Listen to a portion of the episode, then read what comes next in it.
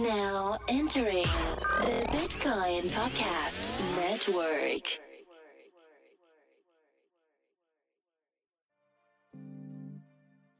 Yeah. Welcome to the Bitcoin Podcast. We in outshine. Bitcoins, we got got 'em. Acquire, never sell. But catch us rolling deep like Adele. Bitcoin, blockchains, cryptocurrencies. Three guys faded talking Bitcoin, no fee. That's the free Bitcoin podcast, insane. And adoption is still the only thing, thing, thing that matters, man. Hey, everybody. Welcome to the Bitcoin Podcast, episode 188. I'm your first host, Marcello. And I'm host number two, D. As always, host number three, Corey. Today we have brought someone else on to the roundtable to share his wisdom and shoot the shit. Collin Cusce, say what's up. Yo, what's up? How's it going, guys? Why don't So, you? Uh, I'm, I'm, I'm glad you're sitting upright because Dimitri is such a professional at this podcasting thing. He is just lounging. I'm chilling, man. Right now, I have the. Uh, should I be more professional? Podcast no one sees pro. this. No, No one sees you're, this. You're a seasoned podcast laying down, my friend. That's right. All I need is like a like silk pajamas and a cigar. A spliff. Let's get this show on the road. Spliff. Um, we got some ads, but some good ones. Yeah. Um, We have. this episode. Yeah. Well, Corey, I, I kind of want the first one to be organic because it's my crypto. I kind of gave people the technical, hey, it's a client side tool for generating wallets. Um, but I figured it'd be more effective if you kind of told people what it was all about. Sure. Uh, let's see. If you used a wallet on Ethereum in the past, you probably used MyEtherWallet at some point in your life, which was basically a massive interface to the Ethereum blockchain, whether it be the Ethereum name service, finding, securing your wallet, um, and having and being able to use that wallet to do ICOs or send money to people or even just hold tokens. Um, that team built out that interface and wanted to do a lot of things, but they moved the, the majority of the team that built all that moved to a new company so they can grow faster and offer more products. And now that's called MyCrypto, mycrypto.com. And so I've always liked them just because when I, we go to conferences, I've talked to them. They've done an enormous amount of anti phishing, anti spam work that wasn't, they didn't have to do. They've always been a free product. And I've always liked that team when I when I would go talk to them. They've always cared a lot. So they decided to they wanted to be a sponsor because they like what we do. We have Taylor come on the show and and sh- share her views of what's going on regularly on the show. So yeah, if you want to have a safe wallet, whether it be you know on your ledger, which you can connect through mycrypto.com, or download a wallet from their site, or even run their site offline, which they recommend you do in the first place um, go to mycrypto.com and start interacting with the Ethereum blockchain in probably the easiest way possible. Yep. Um, contact support at mycrypto.com if you have any questions. They're really good at getting back to you. Uh, also, we're brought to you by the good folks at Wait, which is it is it a jingle? Oh, you have one? Uh, I do. It's really simple. You're like it's a minimalistic. My crypto. That's it. That's it. By Menon. Yeah, yeah. Oh, He's dang just straight jack that that tune. It, it's My sketchy though. Crypto. My Yeah. crypto. Why'd The you use that crypto. rap I made? I mean, was it was it not fly enough? Well, we couldn't find a word that rhymed with crypto. Yeah. I, I wrote like, the Collin thing. literally made a rap. Yeah, I'm not doing it, but if y'all want to, go for it. I'm not doing it, but That was You in- gotta do some '80s like beatbox. that was in off. Where is that? That was in um, It's in off the rails. Hold on, let me check this out. If your wallet storage makes you sick, bro, calm yourself down, take some Pepto. We got a tool that's secure to stop the kleptos. Take yourself over to my crypto. That's actually pretty damn good. Actually, that's that's solid stuff. Yeah. And Corey, you actually sounded okay with the delivery. Dude, come on. That was a battle rap. Stance. You know me. right, All right. let's go to the next. we got All right. more sponsors. I Yeah, got we're a good bro- jingle for this one. Yeah, because it rhymes with box. I hope you should figure out some good words to rhyme with box. Uh, we're brought to you by the good folks at ButcherBox, butcherbox.com. Uh, I know what you're thinking. The connection may not be obvious, but the crypto communities tend to be early adopters of new trends, and there's a growing population of crypto users trying all meat diets. So ButcherBox is our sponsor, and uh, they deliver premium 100% grass-fed and finished beef, organic, free-range chicken, heritage bred pork directly to your door on a monthly basis. Uh, I think Corey and I had the top sirloins. Right. Mm-mm. Fried that puppy up, threw some salt on it, and it was the best thing I had all week. Honestly, Yeah, I uh, put I'm like got them room temperature, marinated them with some salt and pepper, and put like a like honey on top of them, and then uh, just like sauteed them with a shitload of butter and rosemary, and it was it was the quality of the meat was really really really good, and the portioning was also really good. Yeah, unfortunately, I put them in my freezer and kept looking at them as I opened my freezer and not taking them out to thaw them out. But I'll get to it. yeah. I'll get but- to it. oh, the, the presentation of these boxes is pretty hot, and I'm planning on using. So it comes in like this box that's really well insulated. Um, it's got some dry ice packs so it keeps it cold and frozen. But uh, like they give you like a tote bag with it that's Mhm. uh, like insulated, so it keeps things really cold and stuff. Like you know, like you know, those like grocery reusable grocery bags, but it's actually insulated and well built.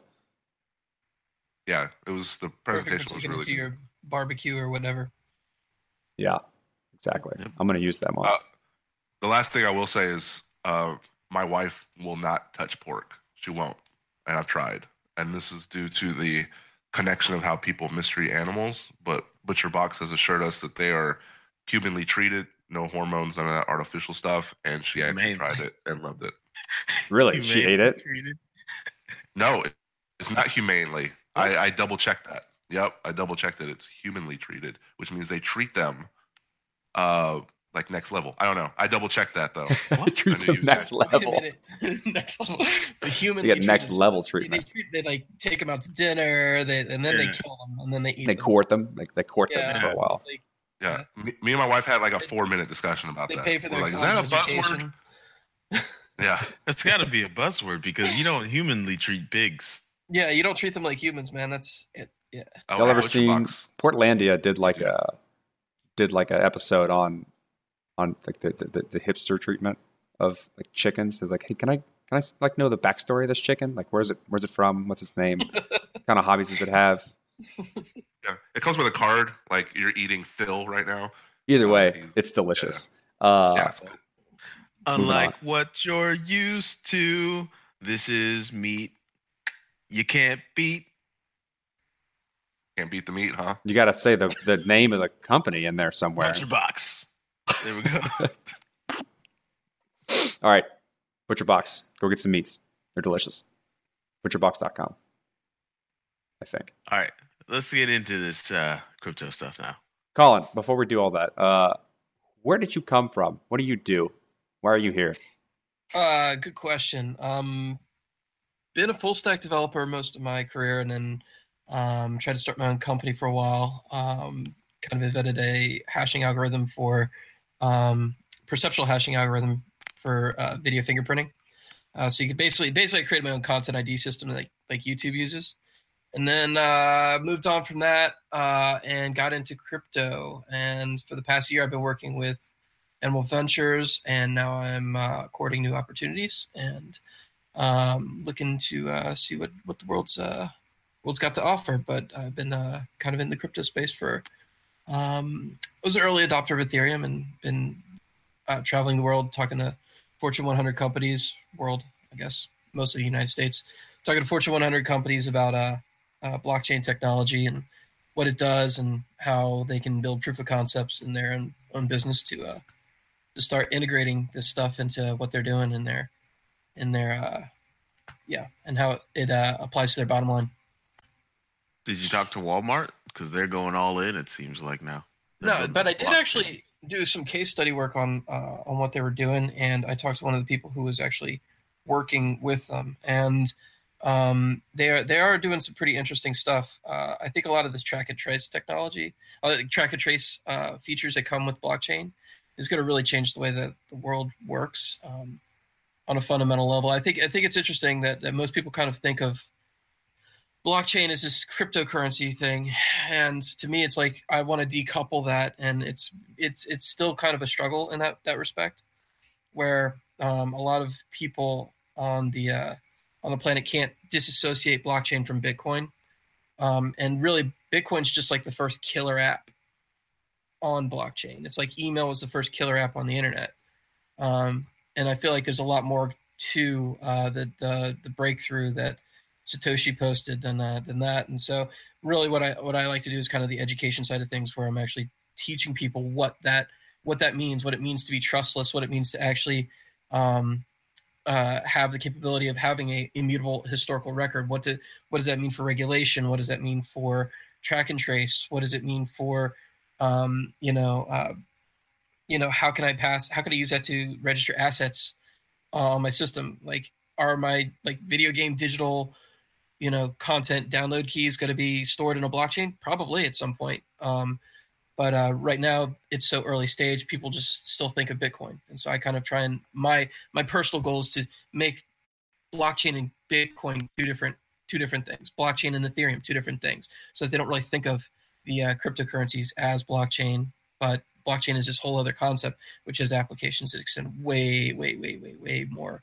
way more out there and way more cooler than just currencies what, what were you doing at your last position were you building educating or designing yes so, yeah, so the answer is yes. So yeah, so originally I was brought on. They need you know as front end front end work because you know cut your teeth and whatnot. Um, and then I wound up uh, rebuilding the system that we built. We built a proof of concept for uh, a customer in March to late May, and then I had to basically completely re-engineer that and turn it into this global blockchain uh, network. Um, and so where the sun never sets on that. And I pretty much did that late November until early January. Um, uh, but uh, a lot of the work in between was research oriented, writing, um, workshopping, executive briefs. So I've done I've run the gamut um, uh, between education, proselytizing blockchain technology as more than just currency, um, and uh, teaching people about how it can apply specifically to their business needs. A lot of the needs that we were focusing on were supply chain oriented. So, um, you know, how do we get products from raw material all the way to the shelf and then even the return uh, process? How can blockchain uh, enable all that? Um, and I'd like to get into more of that, but I really can't. Um, other than saying uh, I can talk it on a high level, but what would our customers are specifically doing, I probably shouldn't. But so here we go. Um, how about this? Um, based on based on that, because it's I, I see this this play out quite often as people get more and more familiar with the with like the infrastructure level technology, how things work. They end up spending a good portion of their time um, starting to either become, I guess, architects of POCs, regards as instead of building them or educating. And so you spread yourself kind of thin because, like you said, it's incredibly early, and there's a lot of people that don't quite get it, and you have to help them get it so you can so everyone can build systems and it become quite passionate about it you you've basically have to figure out where you can not spread yourself too thin because it's really easy to do so. What direction do you want to go? Or what part do you think is the main problem to getting this technology into where like you see it as the far future as this kind of back end infrastructure of how most everything works well i don't ever see myself not being an engineer uh, meaning that um, even if i was say CEO of a billion dollar company, I would still in my spare time be fiddling with the engineering concepts behind pretty much anything that I'm dealing with. I would I would want to know how things work. It's very important. But like um, but but uh, you know, I see that people there's a there's like you said there's a definite education problem and I would rather uh, be an engineer who educates and spreads the spreads the joy. Um, I, w- I would rather have 200 people who first learned about blockchain from me, um, and you know, uh, then and got better than I am at it by far, than um, than you know hoard the information myself. So I, I, while you say spread too thin, I feel like it's all actually part of the same the same thing. That you can't just be an ent- uh, an engineer; you have to be a mentor, and um, that's kind of where I see there's a very lack of uh, uh, not a lack of mentorship, but um, it's definitely difficult to break into the blockchain space because you have to do a lot of personal research to get to the point where you can actually be enabled to work in the blockchain space. It's not like you just pick up a notepad and start writing, you know, HTML. There's a lot of fundamental concepts that was like when I when when, you, when most people started the web development world, they just picked up a notepad and started writing HTML for GeoCities or something like that. It was really easy, you know. Mm-hmm. There's definitely a barrier to entry with Solidity development, but not even just Solidity development. You got to take it. Okay, what is a smart contract? Why am I coding in Solidity? Okay, but how does this work? How does the timing and all this work? Okay, what is gas? Okay, why are we using gas? Okay, what is what is a blockchain? Like you got to you keep going backwards and you find this this very fundamental concept where you go like, what is the double spend problem? Why don't we have this already? Why is this new? And so like for a lot of people who are already in the space, they forget that there was a time when they didn't even know that the double spend problem existed.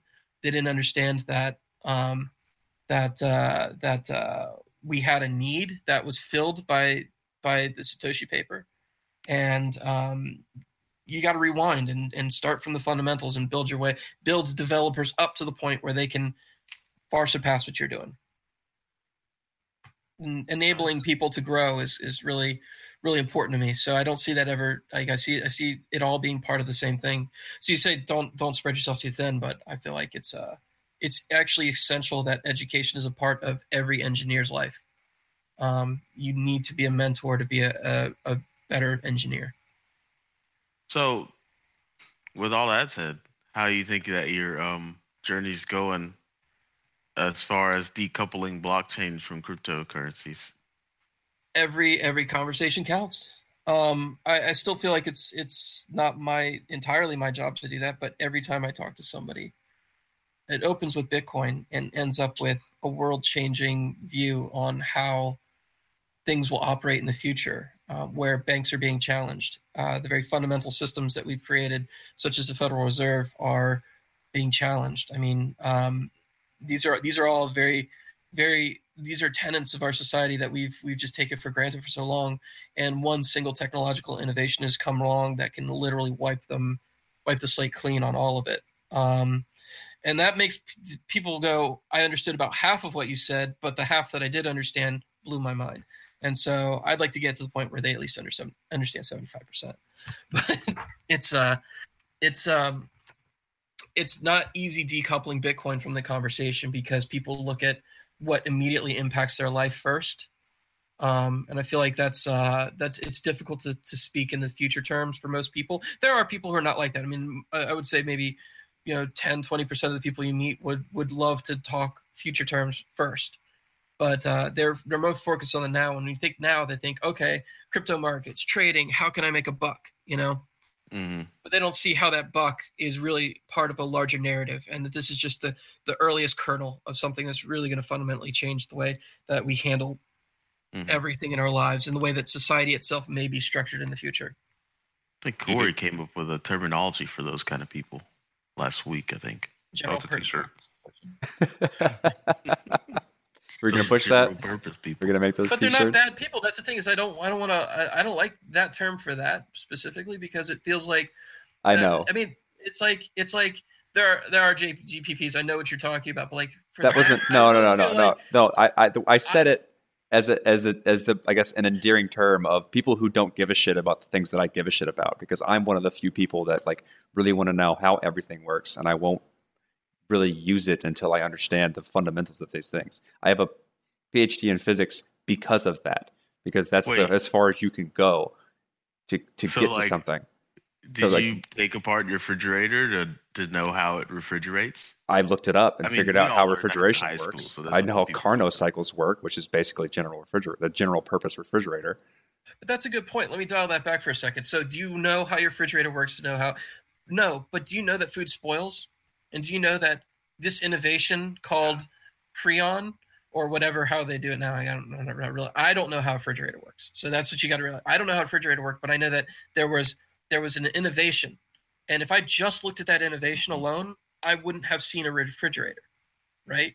If I just looked at the cooling technology, I wouldn't have thought immediately, oh, I can have this in my house and it would keep my food from spoiling and it would change the way that I shop. It would change the way that my eating habits are. It would change the way that society manufactures their food and produces food and ships food and the types of food that we can ingest and create and package would completely be be altered. We don't have to be near a farm all the time in order to get the food that we need. Like the the but if you just looked at the say freon aspect of it okay Mhm. then you're not looking at the big picture. You need to show people the refrigerator for them to care. And right now they're still looking at the freon In terms Cool. of making an analogy to Yeah. the space, correct? Right. So they're looking at the cooling technology, but they're, and they're, and they're looking at the small part, but they're not looking at the fact that banks might go away. Mm-hmm. They're not looking at what that means for them and how that helps them and how that that that could that could um that could um improve the quality of of not just their life but the life around them how that might actually improve entrepreneurship how that might enable things uh, but they they're also not looking at the the downside which is a lot of businesses are built around keeping that the status quo the way it is so there's going to be a huge huge shift in the way that we operate i think I don't think it's that. I don't think it's bimodal. It's not one or the other. It's going to be a combination of both. Yeah. There's, there's no there is no like oh this is going to take over and kill everything because there's a lot of circumstances with the way that we built things is the proper way to build things. Actually, this was exactly what my talk was about at the super conference. Well, to an extent, it's it's this idea that like we've just found out the way of building things in an opposite manner when you take trust into the equation and we're playing with that, figuring out what type of things are well suited to be built this way. And we're probably going to go a little overboard and try and build things that aren't well suited to be built this way and see how well they work and realize that. It's going to be a while because it's slow and it's new and it's basically pushing the existence of how we build things. But in reality, as the future goes on and we get better at building things and we start to really start to think about what are the trust constraints of um, the application that I would like to build.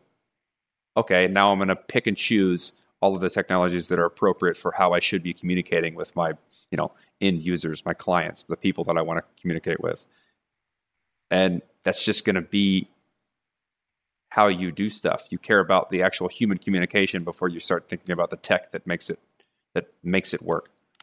hmm yeah Because right now we we trust that our refrigerator is going to work. We trust that the expiration date on our food that's when it's going to spoil. Same way we trust banks to treat our money, right? You, you know, all that trust can be betrayed though i mean like that's the interesting thing about blockchain is that it doesn't require trust at all and but we still and we still depend on trust though. We depend on it. Exactly. Moving so it. that's the fundamental problem with with society really is that we we is centralized trust. That is the literal almost everything in society no matter what it is has some trust component built into it okay? Um, yes you trust that expiration date on your food but do you know it's correct? No. how do you know that company isn't like completely like now they probably aren't because the fda puts up regulations and and if they go and do spot check inspections and they find that this person is actually this this company is actually fraudulently printing wrong or repackaging old stuff or mixing old stuff in like old milk in with new milk like that kind of thing would be completely illegal and they would lose their business. So we built mm-hmm. systems of checks and balances but think of how much infrastructure that is that's a huge waste of cost of manpower brain power just to just to verify that. Now imagine you have a track and trace system that completely uh, traces from nipple to, to bottle to shelf okay? Everything that goes on with regard to that that product okay? Now it's a little difficult with like milk okay but yeah, Yeah, I was, I was let's just say apples milk, so that might be a little easier okay? So but the point is you, you track you track it from strawberry from strawberry picker jose in like california okay? He puts it into you know what's going on. He put he puts it in a basket and uh and he he picks it and his hands aren't clean. And he and he goes to the to the um he goes to the the center which is supposed to clean it and it doesn't clean it properly. And it gets on a truck and it goes all the way to the shelf and literally somebody buys it eats it catches I don't know salmonella, whatever, and, and Salmonella's winds up on getting- chicken, man. I'm just yeah, joking. Well, Go, his, keep hand- going. his hands weren't clean, so you know it could happen. So he, he they get sick from the strawberry. They E. trace it to the strawberry. E. coli, sure. They trace it to the strawberry, and this the strawberry. They what do they do? They immediately issue an, a recall. But do they issue a recall on that farm? No, they issue a recall on all strawberries that made it to that store, and that could have been from multiple distribution centers. So they've literally shut down a whole huge swath of the strawberry industry just because one guy didn't wash his hands properly and it made it past one cleaning center's checks and got all the way to the shelf. And they were not able to trace that back fast enough, so they had to pull them all. Mhm. Now, with blockchain, if you have a proper track and trace system, you could literally pull that down. You could find out who, where, where that particular strawberry case came from, in like less than an hour. Right now, it takes like um, between, depending on the product, between 14 and 48 hours to figure out where everything that caused the trouble came from. Yeah, first you got to figure out what lot number is on and figure out when it's made. Then you like gotta quarantine. Yeah, it's a lot of I calls. want to I want to I want to take a step back That's there and, and and say that like yeah this is this is great and you're right and that these are the types of things that can be disintermediated or made more efficient but like it, I don't I don't want to make people think that we're completely getting rid of trust by using blockchain we're just No. moving it to something that's not a human you're, you're you're placing trust in a system because when you when you use Bitcoin the average person uses Bitcoin they don't necessarily know like you ha- you trust that the system is operating the way it should be. You trust that the mining is decentralized. You trust that like the people who are building it is decentralized. You trust all of these things. But as the cryptocurrencies and blockchains grow, and we have multiple multiple things that work in multiple multiple different ways, you're going to have to put trust in, in that system. And as of right now, it's hard to say whether or not you're going to be able to trust these new systems. But Well, people are people are associating the exact same things that they associate with Bitcoin and its level of decentralization with all blockchains, which isn't true. I think that there's there's it's not 100% true, but I say it's more like 80% true. It's better. It's I think- definitely better compared to trusting humans.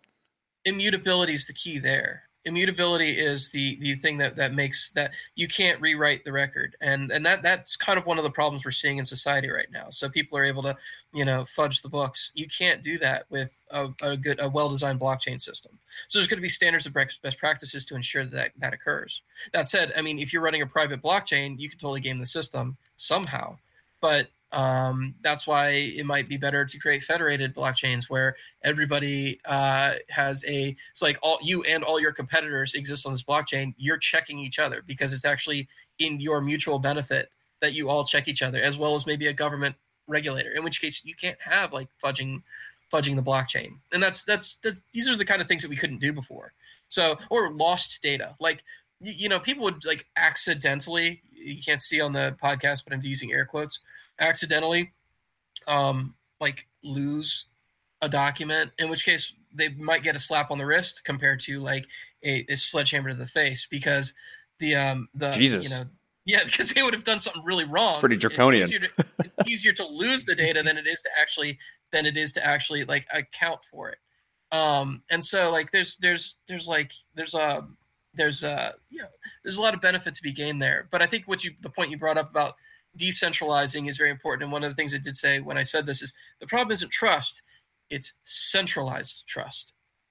And that we we all rely on a central authority and we rely, rely on the concept of uh, social reputation to uh, facilitate trade um, we don't when we need when you don't need that anymore and you don't need to aggregate reg- reputation we could definitely return to a more one-to-one barter like system. And that might that that'll be very interesting the way the society structures themselves. So looking forward to the future. It's exciting time except for all the climate change stuff. I think it's like a yeah, centralized trust is I don't see that going away anytime soon. That's a human it's more of a human emotion than it is this mechanism infrastructure or not infrastructure but um what's the word I'm looking for? Institution that we built up. It's it's just human emotion. We we need something to trust.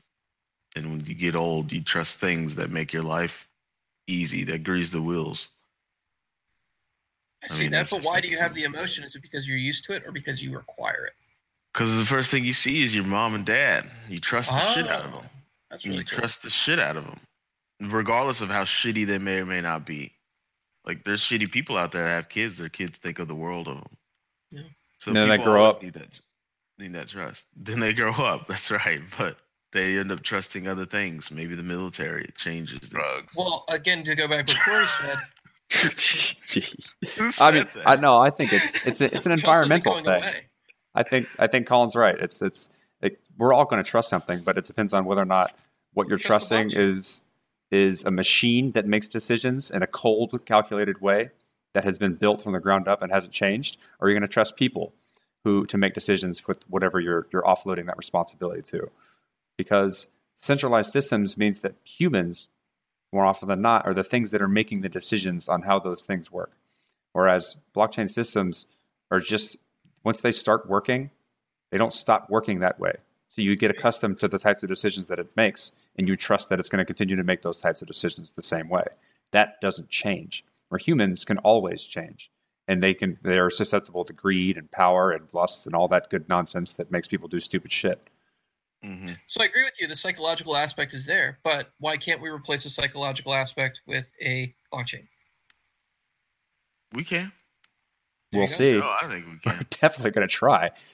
I Well- think uh, th- throwing this interview to uh, two Asian comedians might be able to help out. with that question. Yeah. Give that a This is the shot. perfect- This is the perfect uh, beginning of the show to our guest this week. Yeah. Were you Uh, getting into that?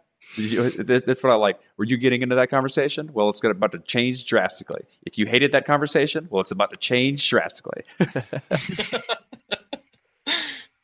Yeah, Collin, you gonna hang out while we do this interview live in the studio?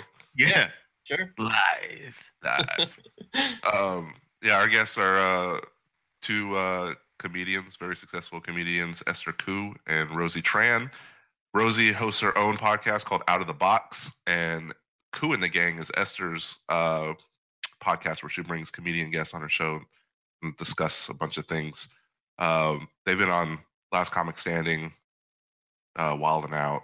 They're, they're pretty successful, but the reason why they're on the show is because they have their own crypto podcast called the Hello Crypti Hello Crypto Kitty podcast, and they're they're pretty consistent and they're very knowledgeable and it's entertaining. And um, we thought it would be a meld of the minds. Have them on, have some laughs, and kind of discuss current topics. And Corey's there, and he actually um, smiled a few times. It was good. I just don't. Do I not smile? Is that something I don't do? It's just, I know I'm a smiler. no, but I, I thought it was um, uh, genuine smiles. I think. Oh. Oh, I'm sorry. Are most of my smiles disingenuine? That's good to know. I'm- I'm- you are you're, you're an INTP, right, Corey? So Yeah. You're, you're the warmest machine. Yeah, there you That's- go. That's, that's No. what they call it. I'm, I'm giving you a hard time. It was fun. It was a fun time. the Cool. machine. I'm gonna. I want that T-shirt. I am The the warmest- warmest machine. I like that. That's a good one. Dylan, I hope you're listening. We need another one. All right. Um, here it is. All right. Today is a uh, today's a fun interview. Uh, I've never I've never really told anyone on the show about this about myself, but my my last little project I had was a little website called Japan Cinema where I had like this creative spotlight series where I interviewed like Margaret Cho and Linkin Park, Steve Aoki, and Esther Ku amongst hundreds of other people, and now uh, she's appearing on my other other side project, and I, I promise I'm not stalking you. It's just I, it's just a coincidence. Uh, I, I just came across your show with you and Rosie Tran, and I, I got excited That's what guys always say when they're stalking me. It's not I'm not Called stalking you. out. The more you say it, performing at the comedy club down the corner. I swear I'm not stalking you. yeah. Hashtag definitely stalking. So I either out. just came across your show or Googled you super hard. Either way, I, I came across uh, the the crypto uh, Hello Kitty, uh, and it, it, the space needs more women. It needs more entertainment. Uh, I feel like you guys are kind of hitting all the right notes, uh, and I wanted to know what you know two highly successful comedians doing in the space because you clearly don't need the money, you don't need the crypto gains. So I want to know kind of the motivation on kind of why you guys are here. you know why I wanted to talk about crypto so badly, and it kind of just grew organically because Rosie was on my podcast, and we ended up talking about crypto for 35 minutes on one one of my episodes, and I thought it's just something that like it's just my personality that when I come across something that's really cool and that I like and it's beneficial to somebody, I just can't help but like tell people about it. Yeah, Esther and I have been friends for a while and we've known each other and performed, but we both didn't know that we had this love of crypto and we can't stop talking about it. I tweet her and text her on a weekly, daily basis about crypto. She's probably irritated with me. no, but it's just like I just wanted to like we just it just kind of grew organically because we both wanted to talk about crypto nonstop and we were and also like it's something that I research on a daily basis that I'm constantly learning more about. Um, so I thought, why not do a podcast if I'm already researching all of the information about it anyway? How do you? How did you get into the space in the first place? What what what made you like take your take a moment and then dive into that rabbit hole as everybody does? Like, how are you? How are you here? Oh, how did we get into crypto? Yeah.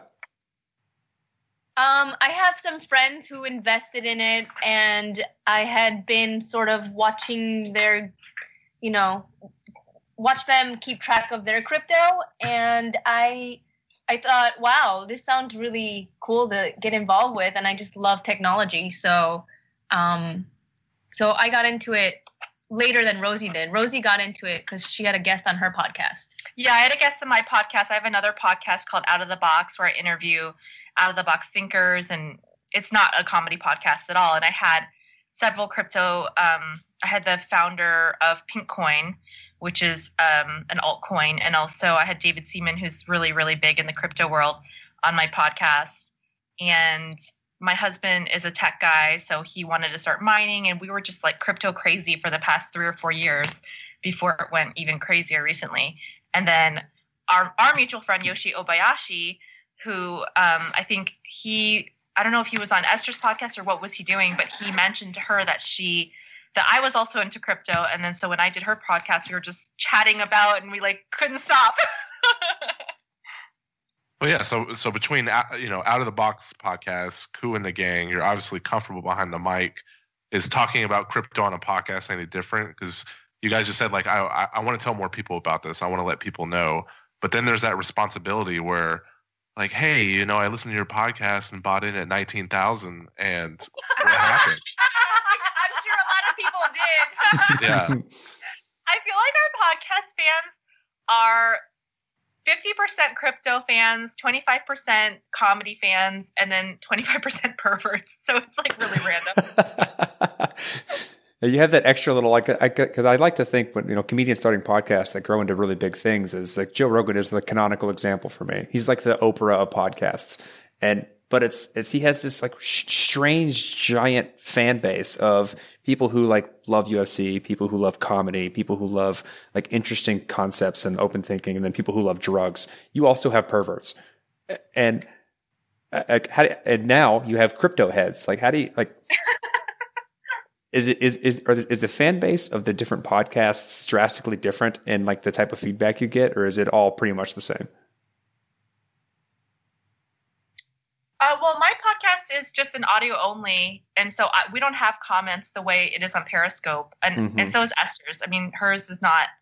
So our Hello Crypto Kitty is the only one where we get comments where we can like see feedback. So I don't know what.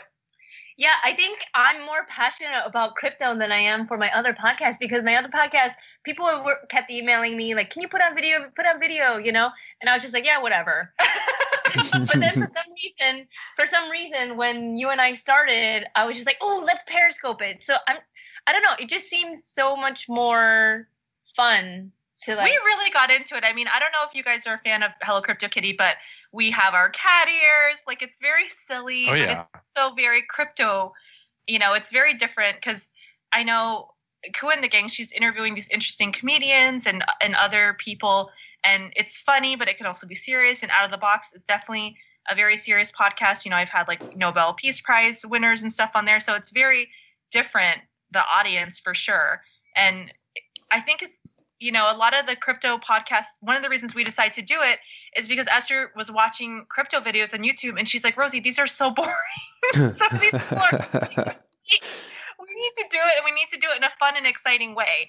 So that's why we kind of, you know, sometimes we get off topic and we talk about silly stuff and we have our cat ears to bring a little bit of, you know, crypto doesn't have to be so serious. Well, but the main reason why I wanted to do the crypto podcast is just because I like sharing cool things with people. And I, I really think that crypto is something that could help a lot of people who are working menial day jobs and not, you know, they're not realizing that they could actually, you know, put together a nice nest egg uh, on crypto. And I just really like helping people. And but ironically, sometimes this shit comes to bite us in the ass because people make fun of us for being being into crypto and they think that it's a, a Ponzi scheme or they openly mock me and or or I have some of my Periscope followers being like, "Mommy, what happened to you? You're like you can't stop talking about this weird crypto thing." so, um, you know, I wasn't expecting that, I guess, um, but uh, I just I just really believe in it, and I believe in the technology, and I just think that it could help a lot of people. Did did did Ellen DeGeneres undo all the hard work you guys have done over the months? I actually comparing blockchain to a goat. I was happy when she she she brought it up. Yes, she was making fun of it, but to me, to talk about cryptocurrency and Ellen is really, really making it mainstream. So, you know, I, I look up crypto news every day and, and retweet stuff out, and I, sometimes I see positive stuff and sometimes I see negative stuff. And I just think the more information out there, unless it's complete fake news, is great because it's just bringing more awareness to the space. No, um, yeah. yeah, no, I'm fine with Ellen doing that. Uh, if anything, I gave Ronnie, what's his name on the Daily Show, Ronny Chieng. Mm-hmm. Did you see? Did you see his crypto video that he Yeah. did? Yeah, that was pretty good. Yeah, Well, It was no, ridiculous. but it was very, it was funny, but it was very anti-crypto. And I texted him and I go, uh, "Way to be anti-crypto," and because he was making fun of it. Well, that's the thing, if it- though.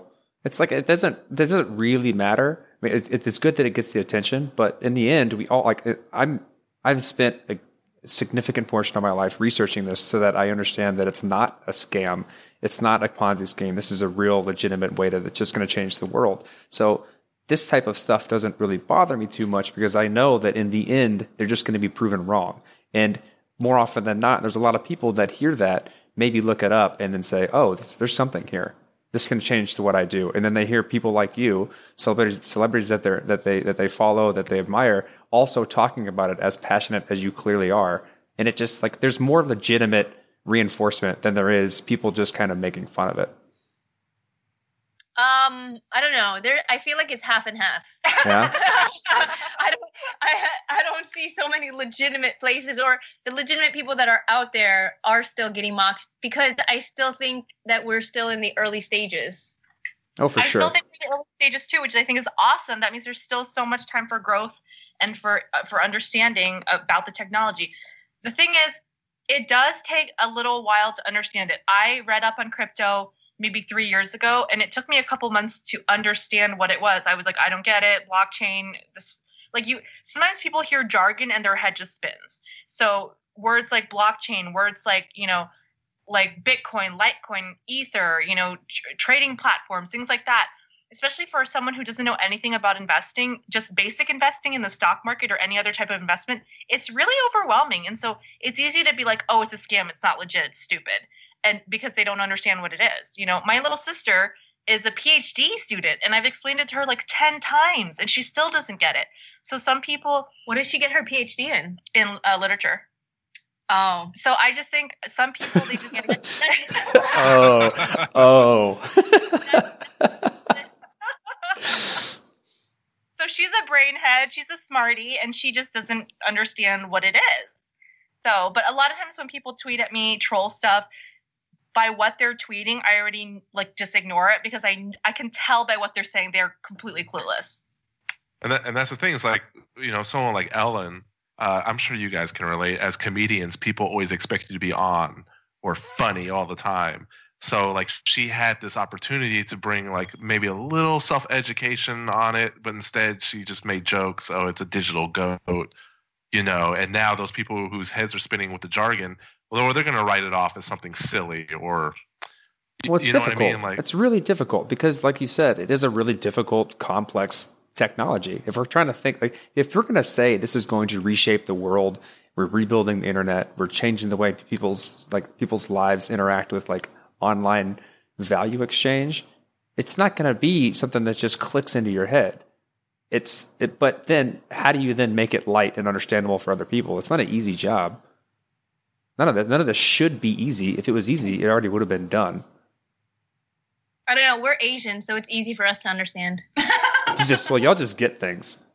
well, like one way I think that it could change the world is like okay, I don't know if you guys watched CNN yesterday with the in Sunrise, Florida, with the kids standing All up the to the hall. politicians. Um, yeah, the talk that they had, and one of the students asked Marco Rubio, "What if we gave you the money that you get from the NRA? Would you vote no?"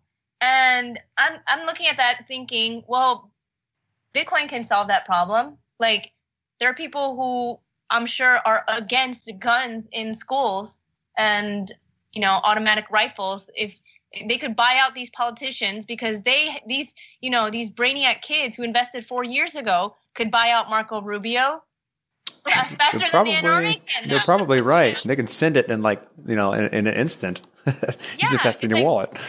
what if that 17 year old kid was like, "Hey, Marco, shut the fuck up.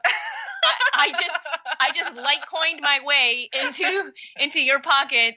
Now vote for us. You know, be on our side. Like that's that. Those are the ways I feel like you know crypto can change the world because now that the right people have money, or you know the smarter people have money rather than just the NRA people, so we could change the world. I think you just came up with like the next best thing is trying to figure out how to get politicians' wallets so we could then sway them into voting how we want them to.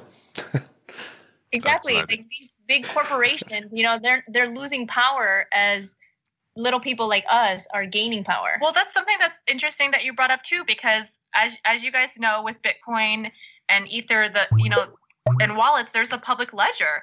So that's another way to see who's donating money, right? There's a lot of super PACs and other privacy and government, you know, funding. If you're forcing politicians to take money through cryptocurrency, that public ledger is going to be out there. Assuming you have the connection between the address and the person. So you can publish that and then watch where all of that money goes. Correct.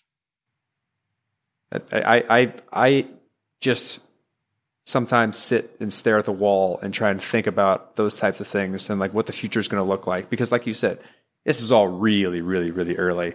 Who the hell knows what this is going to look like later on down the line? But even just thinking about what we can do now and like extrapolating out until five, ten years from now and trying to think of like how we track politicians and money or like the government flow of money and the you, you'll, we'll be able to see all those inefficiencies or efficiencies and see where money comes from. That's that's ridiculously awesome, or crazy, or weird, or scary. I don't know. Yeah. Well, you know, crypto is a good barometer for how uh, corrupt these politicians are, because you know that one politician in Korea, we talked about that one guy who is um, manipulating the price by saying that it was, you know, that that's saying that it's going to be regulated, and he pulled out right before he announced that it was going to be regulated, right when everybody sold and lost their money, and meanwhile he cashed out right before. Yeah, So I think, you know, politicians will be held more accountable now that, you know, we have this space. Yeah, that South Korean cryptocurrency regulator uh, ended up being found dead in his home two days ago.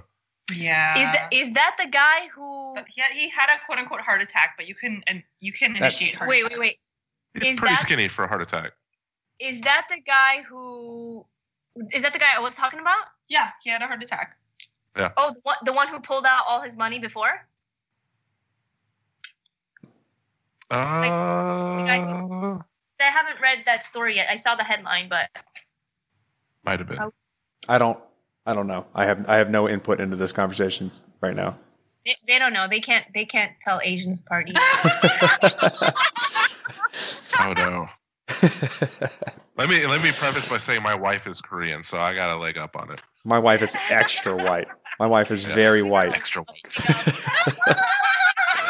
She's got two legs up. Yeah. You guys know. You guys, uh, and this will tell you how early are. You, uh, you guys familiar with Theo Von? I'm sure you've met him before. Yeah, I know Theo. He went to college with my sister at LSU. Oh, Small World. Yeah, his he's making his feature film debut in a Bitcoin film, and it's Oh this my comedy. Uh, it's a story of two down on their luck brothers who try to sell a Bitcoin wallet worth 20 mil on the black market. I, I don't even know if that even makes sense. Why does it have to be on the black market? Why? Yeah, you know what I mean. Just to make the movie sound better. Come on, like dope. Like the, the movie Dope it talked about Bitcoin, but it was about like you know selling drugs and trying to do things in the, the just to kind of under the radar. I, I feel like anybody who makes a movie these days isn't doing things to help crypto move along the right direction because the, the the mass amount of people who see that type of stuff are like, what? Oh, it just reaffirms all those bad things I heard from all the other shitty resources that I see. digital digital goats and black You market. write a, a positive crypto movie. yeah. Get your PhD sister to, to write something. No, she she would write a negative crypto movie. yeah, she wouldn't Uh, understand. we you gotta we, you gotta get her on board. we gotta we gotta write a movie where like two superhero Asian girls save the world with the crypto that they made, even though they grew up little poor immigrants in in America. All right. Well, then you have to come up with names right now as to what your superhero Asian girls' names are. Um, Savannah. Ether girl. I'd watch that movie. Ether girl and, and like you know we say Ether save the Girl and. Savannah. maybe maybe maybe we we take a trip to North Korea and we prevent Kim Jong Un from bombing the whole United States by uh, offering them crypto.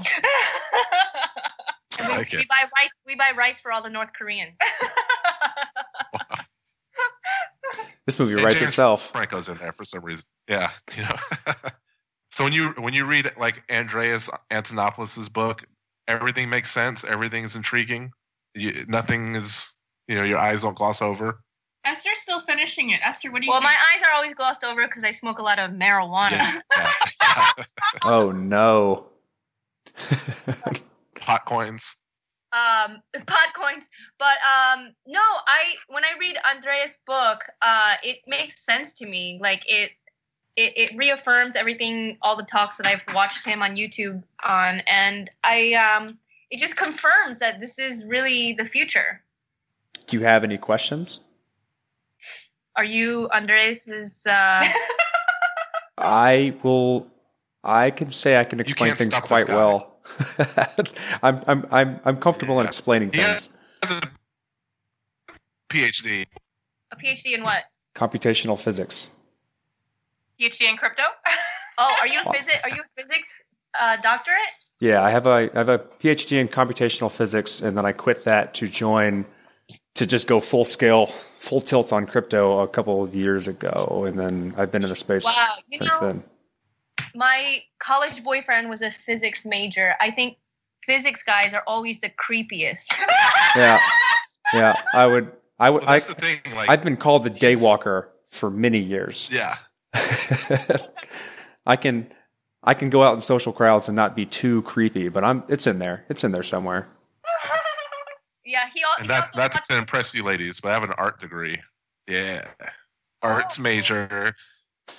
nice So there's this uh, contrast between you know what kind of Corey brings and kind of what I bring to the table, but you can't stump that guy. I guarantee it. So if you have any questions, I hope so. Feel free to look at him. Um questions from about um crypto Sure. life. Or- I, I can't Life. give life. I don't. I'm not. I'm not good at that. Let's not go there. um i know i have a question how do you replace the battery in your car key That in your car, you got to crack that thing open with a knife, man. i think there's a there's a little screw in Oh, here Oh, in your car key, you have like a new car that has like it looks like a switchblade, but it's a key. Bob. I no there's like a little fobs. screwdriver i just got to get a tiny screwdriver I'm sure that thing's like proprietary. How how often are you using your car keys to wear that battery down? i mean i don't know it's not based on my usage i think it's just it just died I've never Don't heard worry, of a that's key not- fob going out of just, I battery. was just trying to stump this guy we could we could move on What? Okay, So what happens if you lose your your login or your key on a wallet? You're just screwed, right? Because Well, I it have a, a couple Litecoins in a, in a wallet that got um got locked. So, okay, a couple questions to start off. Did you encrypt that wallet? Did you did you put a password that encrypted the wallet so like Yeah, when you tried to get into it, you had to put your password into it? I All right. did. Did you forget the password? Or did you did you lose the entire thing? I forgot the password. Okay, then that could potentially, depending on how good your password is, if it's like dog one two three, that can be fixed through a few techniques for cracking passwords. If you lost the entire wallet or you lost the hard drive where the wallet existed on, that it's gone. It's just it's like that's what's interesting about a lot of this stuff. It's like you can't call your bank and ask them to give you a new password. You can have access to your money. It's literally like if you have a wallet in your back pocket full of cash and you lose that, it's now gone. But if it's just the password and the password wasn't incredibly good, there are chances that it can be cracked and services that are provided uh, throughout the space that can help you get that money back. I can help you do that if you if you need if you need it. But Wow. more often than not, like even if you like format a hard drive, you can actually format a hard drive if you don't do a really, really, really thorough format and still get those crypto coins back. Because when you usually format a hard drive, you don't really do anything. You just set a few zeros and it looks like it's gone. So more often, like a lot of people who think that they've lost a lot of coins haven't lost any coins, and there are services out there that can help you get them back for a fee. Of course, they charge like ten percent usually. It's worth it. Yeah, it's worth it. it, it definitely is. But I think what you like it you pointed to something that I like I've been harping on for a long time, and that's people like just assume that they can always get their passwords back or like things like that. And the way that they treat this type of thing usually means they lose their money and then they think it's all garbage. And it's it's it's weird. It's going to take a long time for people to kind of get past that and start to realize that it's like sending cash over the internet and if someone steals it it's gone or if you lose it it's gone. I still have it. It's just locked. that's that's overcomable. There are people that can help you with that. Or you could just sit there and try every single password, but you probably created a new password for that because you want it to be good. You know, yeah, it's like I think it was like, like- a super hard password. it's like when I was a kid, like we always had to hide our food in our rooms because there were five kids and we each had our time with the freezer to hide our popsicles. And sometimes your mom finds it. You know, sometimes you hide your weed so good you don't even find it. that was a like a hard escalation. Popsicles in the freezer Yeah. to hide your weed. I'm gonna hide this for a special day, and then one day, five years down the road, you're like, "Oh shit, that weed I hid." for for the majority of us w- you know we're not going to get broken into or your house is not going to burn down i mean there are those cases where people's houses have burned down and then their fireproof safe saved their treasures and stuff but for the majority of us i feel like your password is safe in your house right yeah. It depends. Um, we, if you're storing it on a computer that's connected to the internet, there are people are getting more and more sophisticated on putting malware and viruses and bots on computers that are looking for the standard place where people store cryptocurrency. Like for a long time, wallet.dat files of the Bitcoin mining software were vulnerable and things like that. I mean, if you have a hardware wallet, you're safe.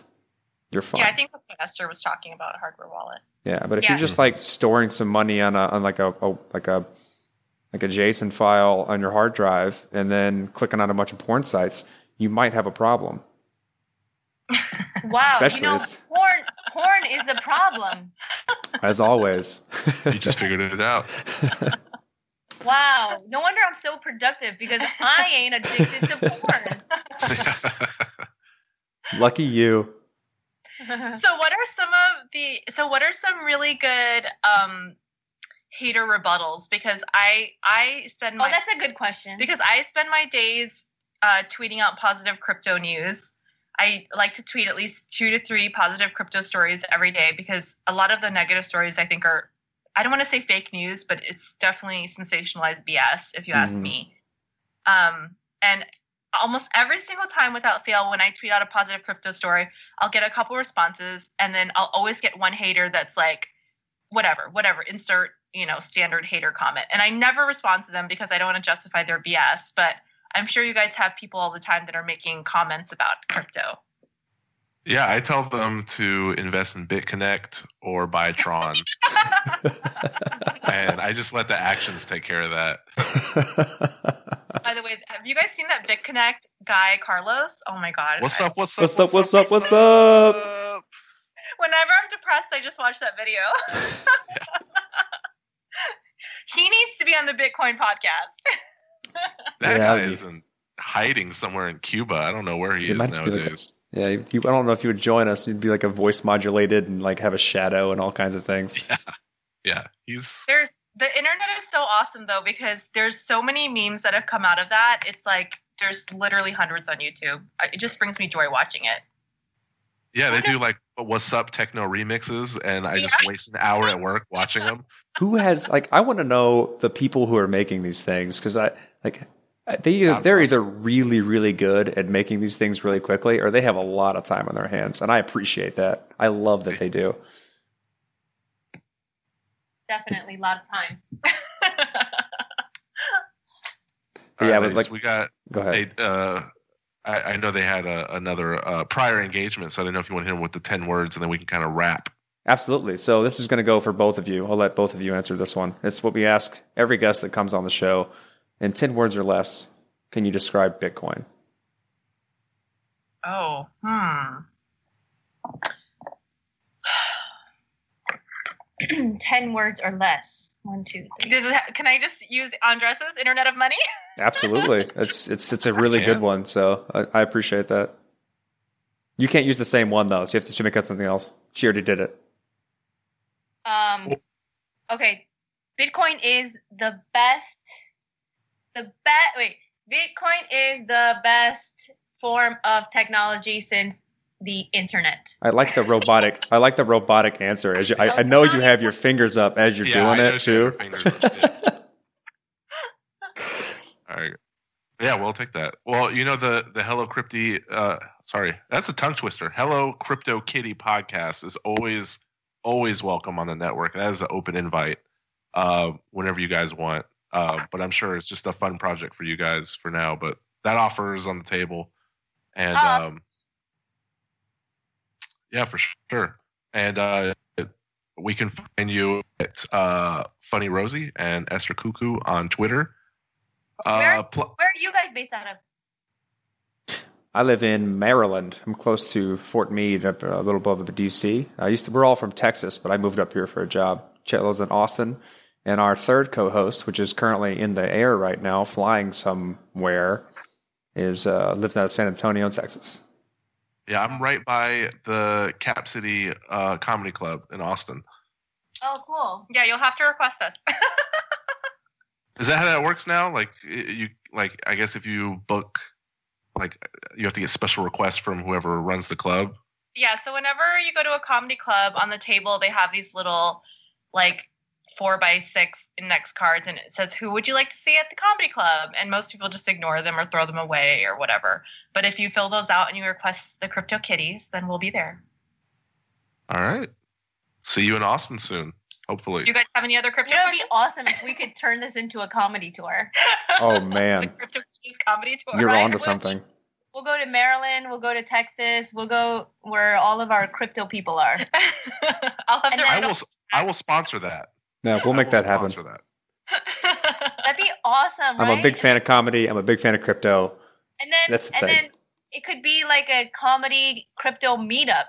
Like, you know how some people at comedy shows they just leave right after the show. Afterwards, it'll be a crypto meetup. I'll tell you we what. can talk. That sounds way more fun than traditional meetups. I'll tell you that much. Yeah. Well, then maybe we should do it, but like not at traditional comedy clubs. We'll just do like rock venues and music venues. You know, we should do that. That Sounds like a great idea. All Do you guys have any more crypto questions for the Crypto Kitties? What's your favorite? What's your favorite altcoin? Hit him with your favorite altcoin.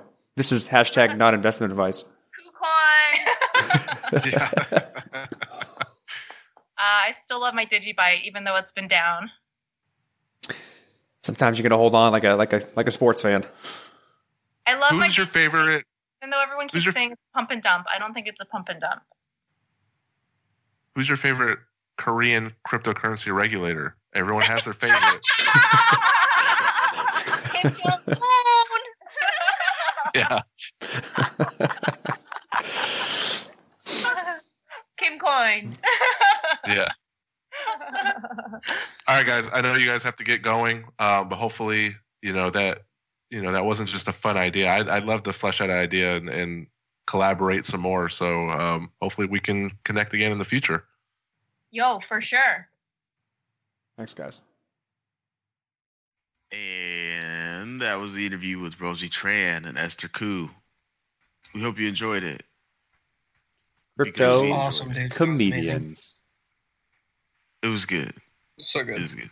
I found Esther Ku. There's this show that my younger sister used to watch, and when I came in from college to visit, she was always watching it, and it was called like Girl Code on MTV, and it was basically like girl comedians would come on the show. It was like a. Do you guys remember Talk Soup?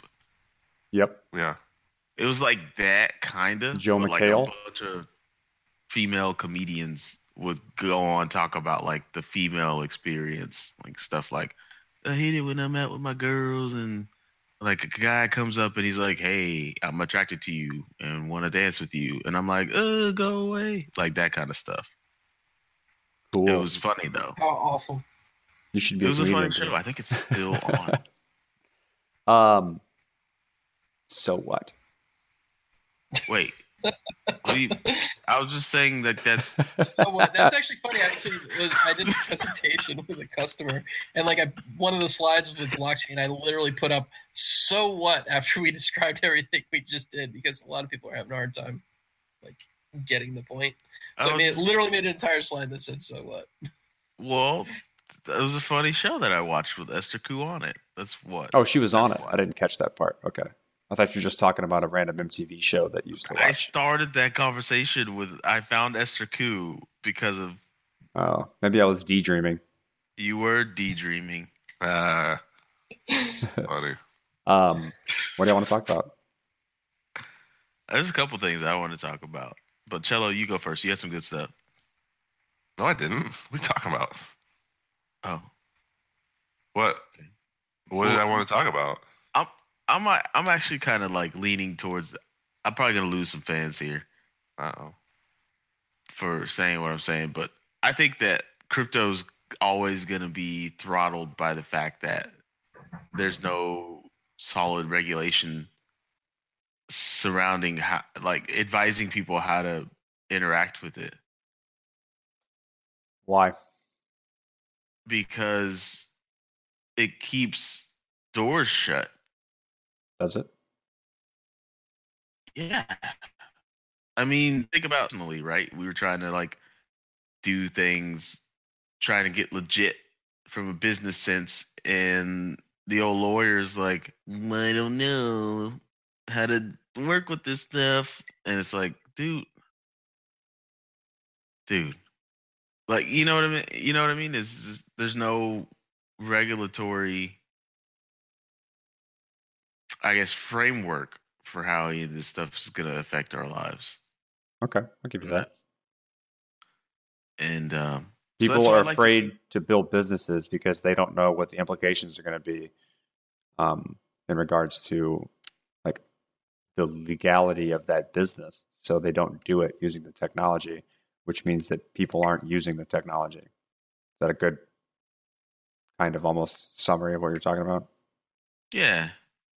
That's why I like to see stuff like this. Like, okay, so apparently, like, the registered crypto exchanges in Japan have all agreed to like self-regulate. Sure. Why would you lose fans over that opinion? Oh, because like a lot of people in crypto are like, you don't need no governance. We could be hella anarchy all day, every day, no laws. No, the space has to mature a little bit.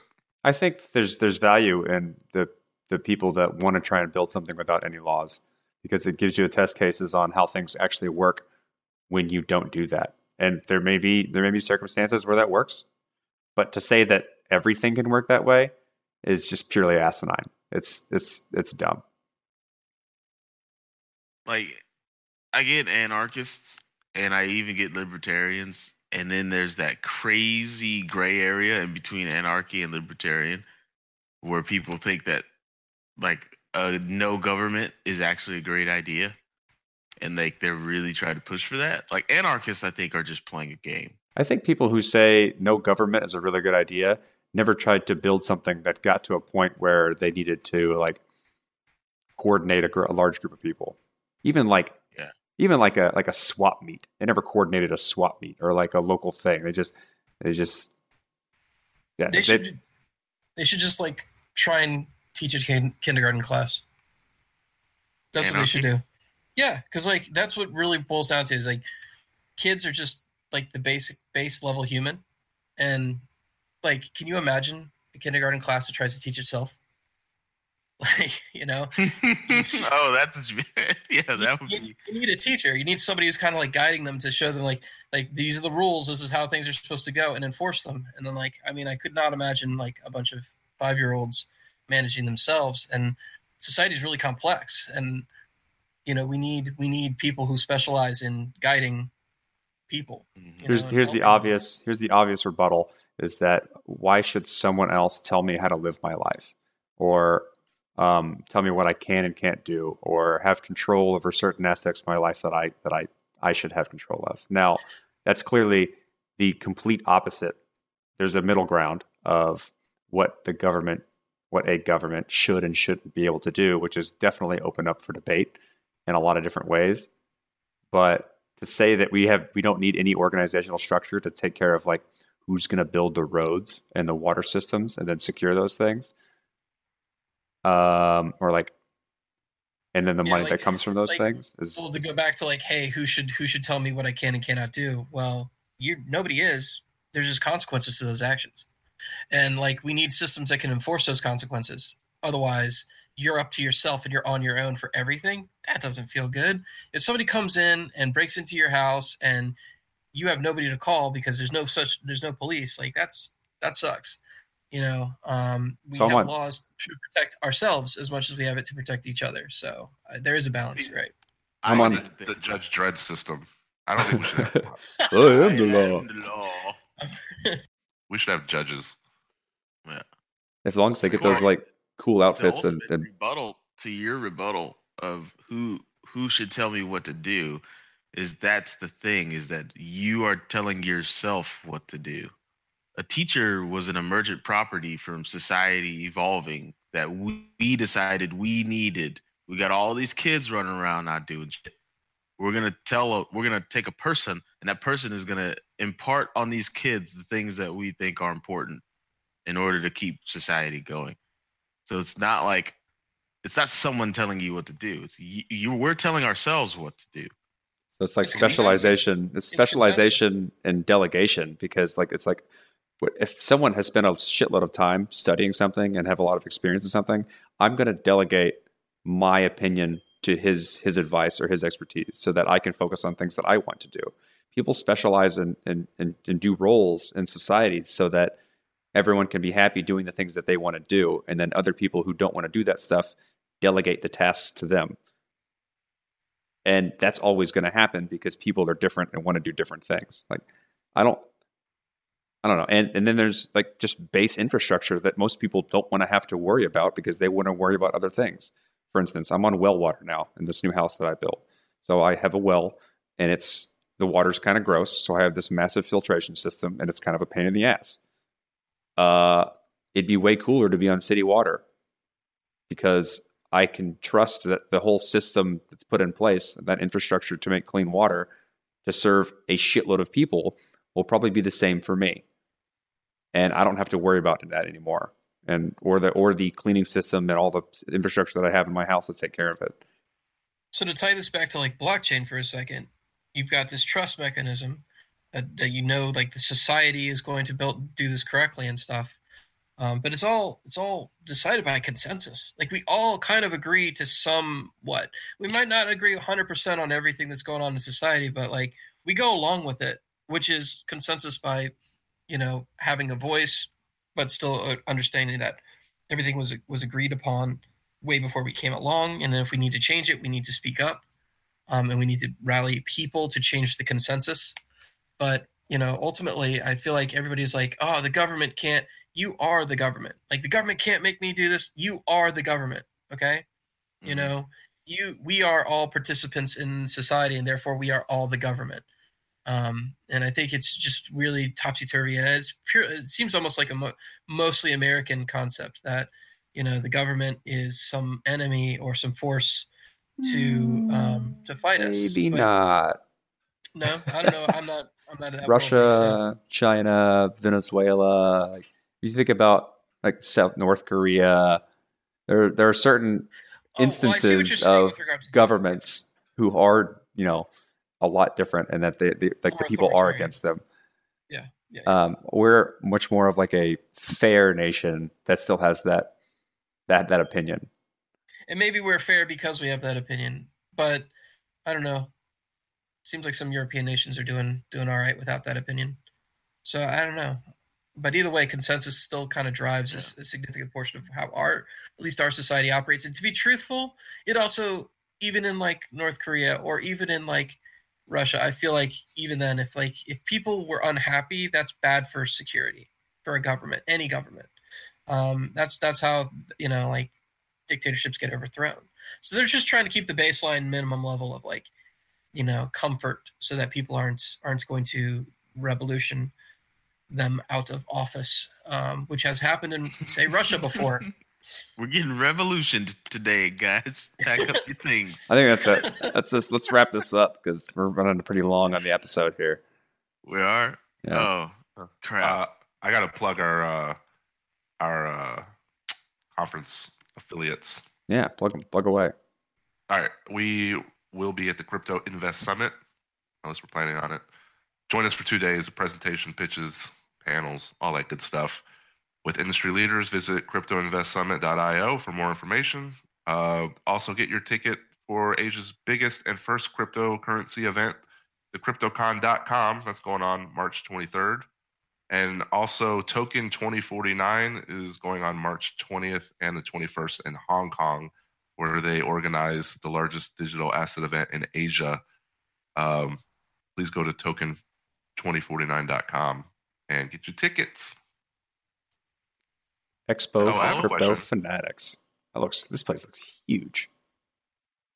Yeah. Hey, Collin, if if uh, if Batman was filling out a police report, would his occupation be ninja or detective? Detective. He's not a ninja. He's a samurai. Oh, I thought he was a ninja. He's even said that in the comics. I don't. I don't value ninjas. I value samurai. Ninjas are sneaky and underhanded and and blah blah blah. And he's like, I like to come at somebody and just be like, Yo, But he I'm learned not. ninjutsu. He learned everything. He did learn He it. probably learned cra- craft too. Does it make him? He's he's he's a he's he's he's a he's a uh, a very well educated martial arts expert. I didn't expect you to give me such a serious answer, and I Yeah, yeah. coming through, coming through with the answer. It's supposed to be a Thank joke, turned serious. My bad. He's like such a serious. I loved it. It Batman perfect. is serious business, man. You know, you gotta, is. you gotta, don't don't mess around with Batman. Who taught him how to change his voice, and how does he not accidentally do it in regular conversation? That's what I want to know. Oh, I think he does when he just wants to hint that he might be Batman. Yeah, like You know, where do you want to go for lunch? Subway. Hey, why'd you say that like that?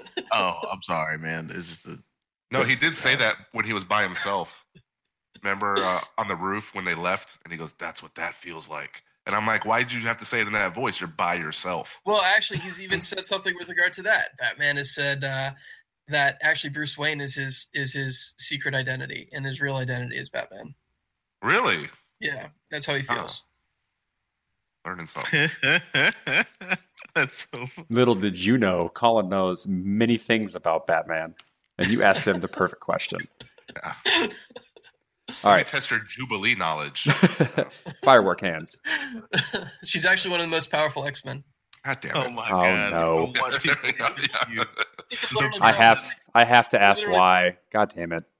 She's, there was Why a is she the most powerful X-Men? oh, what's that that comic the the the new gen generation of X Men comics that came out like late nineties. Uh, she somebody stole her powers and didn't realize how much restraint she was actually practicing by only like shooting fireworks out of her hands, and he kind of let loose and wound up blowing up an entire city block in like an instant. Oh, so she's worthless by choice. That's cool. Yeah, she's she's she's literally choosing to hold it in because she knows she could pretty much blow up anything. But it's like even it wasn't even beknownst to her. It wasn't until somebody stole her powers that they realized Oh, she didn't even crap. know. She didn't even know she She was worthless. So she's she extra worthless. Cool. She can like shatter continents with like her mind, like with her fingers or whatever. She's actually Wait. pretty powerful. Someone call that untapped potential, but Corey calls it extra worthless. yeah. I, I, I, I this personally. I think okay, you're not blowing up city blocks. You're awesome, Jubilee. Thank you. Wait, Keep keep shooting How- fireworks. I like you better that way. why doesn't Professor X say anything to her? He can read her think, mind. hey, maybe he put the block in. The dude's Professor X is a shady dude, man. That guy is a manipulative jerk. Like there's a lot of crappy oh, stuff that guy does. Don't No, you it's ever no say something without about- He's just diving Sir into Patrick Stewart. brains, practicing surgery on what their willpower is, and like completely like, like come on, the guy's the guy's like got a god complex. Like whoa, You would make the You know? darkest X Men movie of all time. Yes. you do. oh, it would definitely be one where where Professor X was was a total jerk, which he has been in the past. But anyway, like he's faked that. his death like so many times too. It's like, come on, man, stop toying with people's emotions. They hinted on that in the, that second X Men movie, Days of Future Past, where they went back in time and he was like kind of a dick. He's always like, "Oh, I have so many regrets." Like, but like he tries to act like he's his nose is clean, but his nose isn't clean. He's he's no better than Magneto. Standard issue Sith versus Jedi action any- going on. Exactly, exactly. That's a perfect comparison. We've got to wrap this up. So, you can find us at Twitter at the BTC podcast. You can find me at, at corpetty, Dimitrik at, at Fergalati, Cello at, at Mojin Cello. Collin, do you use Twitter? Collin, use At Twitter. Collin, at Collin Cusce. Cusce is spelled C U S C E. And the Collin is spelled like L's. Collin. Two L's. Two L's. Isn't that how you spell Colin?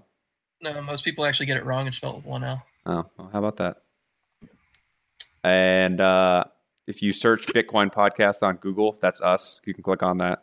There's a link to the Slack in the homepage with the big button that says Slack. If you want to give us money, we're working on that. Pass. There's probably a button. Probably a button. Good luck. We don't make it easy for you. There's probably a link somewhere on the webpage. We'll make it It's better. a journey. Show, show notes have uh, donation uh, addresses. Oh, show notes have donation addresses now. Yeah, Yep. that's easy. We're- Click on we're those. getting there.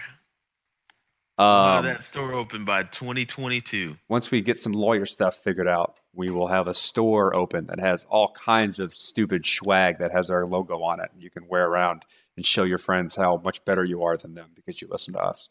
And we're gonna sell yogurt. No, we're oh, not. like Icelandic skier or like you know just Nah. we're Greek not yogurt or like sell what are you into? We don't. But But we we're- gonna try to something get like branded butcher boxes that you We're can sell. definitely We're- getting we're action figures. out. Definitely getting action figures. Oh, Action sweet. figures will be a must. So Yeah. So yeah, look out for all kinds of cool stuff. yeah. I want my action Um, figure to look like Black Haggar. who's Haggar Yeah, like Harry Haggar. From Street How Fighter? about the how about the guy in Double Dragon that busts through brick walls? No, this That's a bad guy. I want to be a good guy. who's Haggar? Hacker's the guy who wears Haggar's, suspenders uh, for no reason. Haggar Haggar was a mayor turned crime fighter because his daughter was kidnapped, and so he went to in order to turn to a crime fighter. He took off his white undershirt and one strap on his overall, and took the other strap and put it diagonally. He's So a Zangief with suspenders. That's all he is. Uh, careful now. There's, there's a difference between Haggar and Zangief. Okay, huge difference. Uh, Y'all should have a lore off eventually, not on air. anyways, we should wrap this up. We are. Skins. We tried You to. don't want this episode This to be what we're four doing. hours long, talking about X Men and Hacker. Yeah, three three hours later. So that's why Magneto had that scar. No, all right. So Uh, stay tuned for the uh, the after hours podcast. We'll broadcast it to you on YouTube. You can catch us at. for the Patreon. Yeah, there you go. Yeah, with the Patreon link, a secret link. There you go. There you go. With lewds. All right.